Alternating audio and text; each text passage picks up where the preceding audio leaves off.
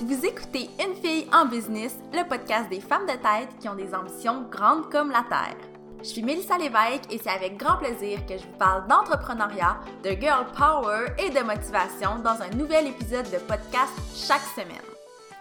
J'espère vous inspirer et vous donner une foule d'outils pour propulser votre blog ou votre business sur le web.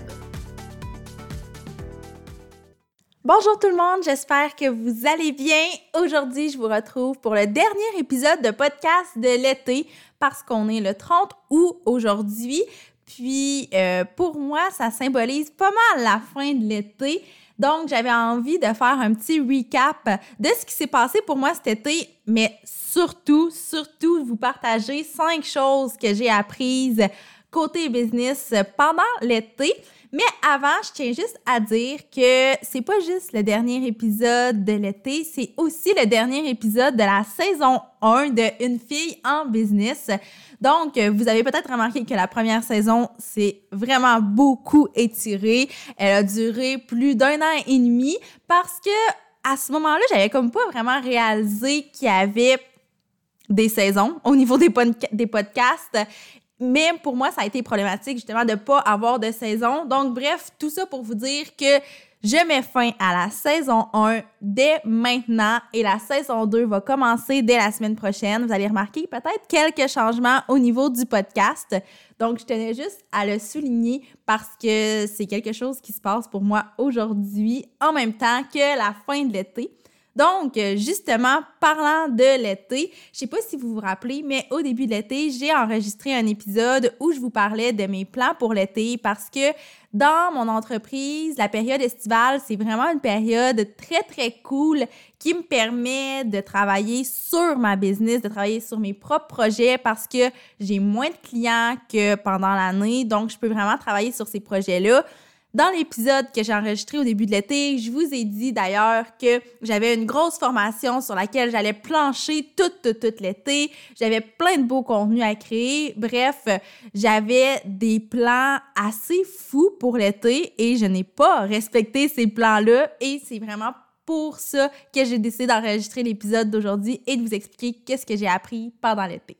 Donc, le premier apprentissage que j'ai fait cet été, qui est tout à fait lié avec ce que je viens de vous dire, c'est que la business, c'est tellement imprévisible parce que euh, j'avais un plan très clair.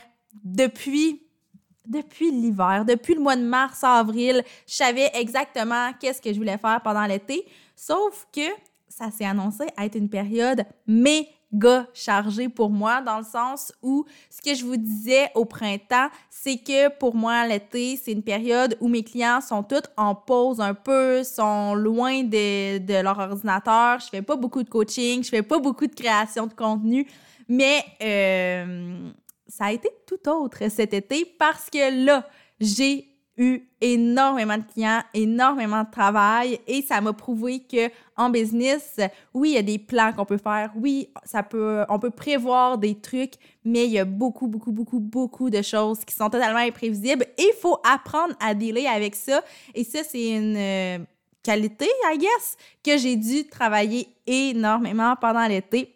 Mais je suis fière de dire que ça a été un apprentissage qui m'a vraiment forgé puis qui m'a permis, je crois, de devenir une meilleure entrepreneur qui est capable de se revirer de bord, peu importe la situation.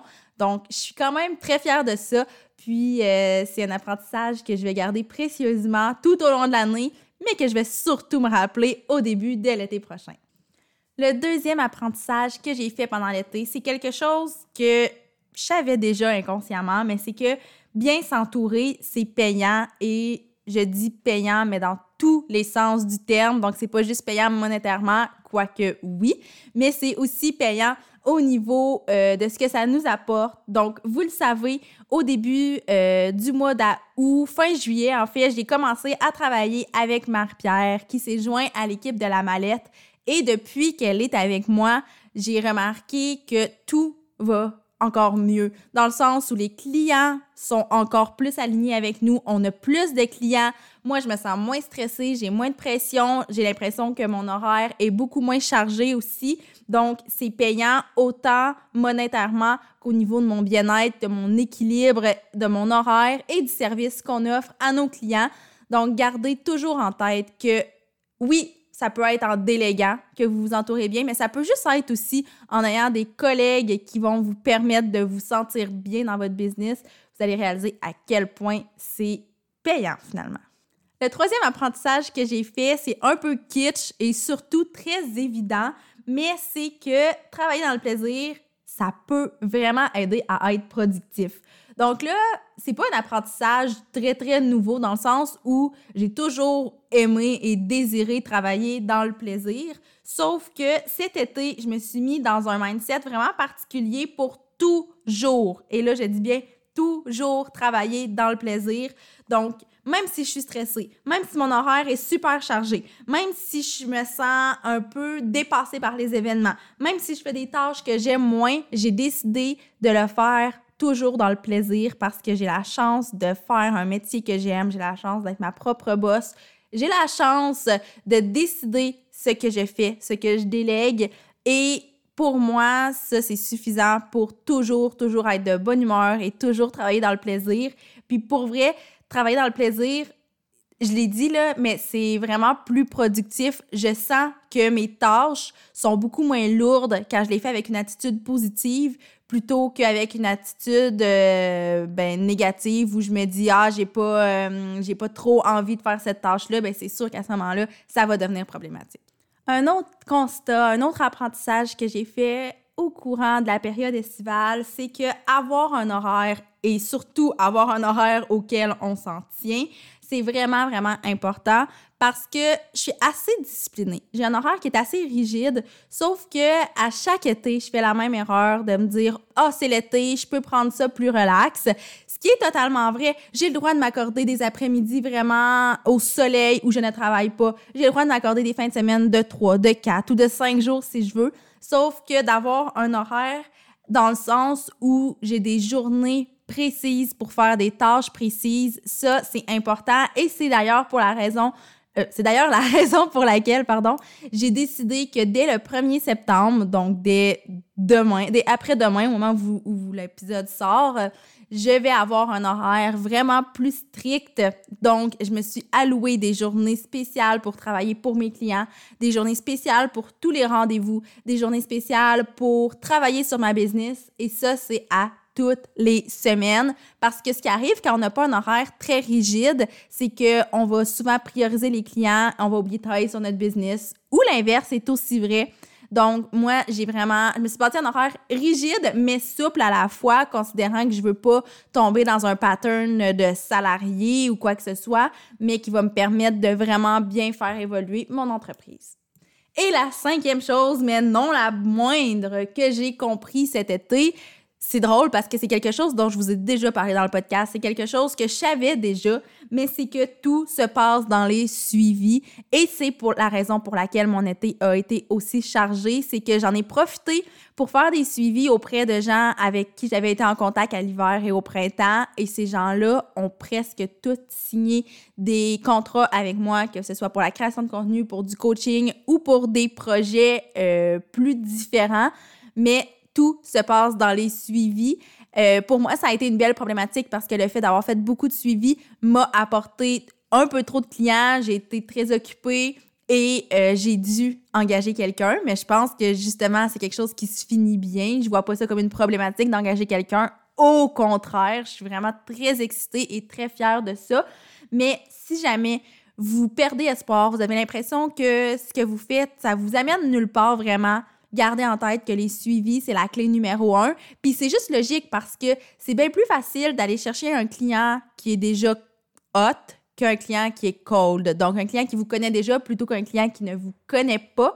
Et, euh, tu sais, je travaille en marketing, je le sais depuis extrêmement longtemps. Sauf que cet été, j'ai vraiment réalisé l'impact que ça pouvait avoir quand, je vous dirais, 80% de mes suivis se sont terminés de façon positive. Alors voilà ce que j'ai appris cet été. Ça a été un gros été pour moi, autant sur le plan du travail que sur le plan de d'un peu l'introspection, comme je viens de faire dans l'épisode d'aujourd'hui, de penser aux choses que j'ai apprises, de les mettre en application, de bien les saisir. Mais je suis très, très satisfaite de ça. Puis je pense vraiment que mon automne et mon hiver vont être incroyables parce que Maintenant, j'ai mis les bases euh, pendant l'été pour que ça puisse juste évoluer puis que ça puisse juste bien aller pour la suite des choses. Puis d'ailleurs, moi, je suis curieuse de savoir si vous, vous avez eu des constats, des apprentissages du genre pendant l'été. Donc, si c'est le cas, n'hésitez pas à m'en parler sur Facebook, sur Instagram. Euh, ça peut être par courriel aussi. Mais j'ai vraiment envie qu'on ouvre la discussion puis qu'on jase de ce qu'on apprend dans notre parcours d'entrepreneur parce que c'est souvent en échangeant avec les autres qu'on fait les plus beaux apprentissages.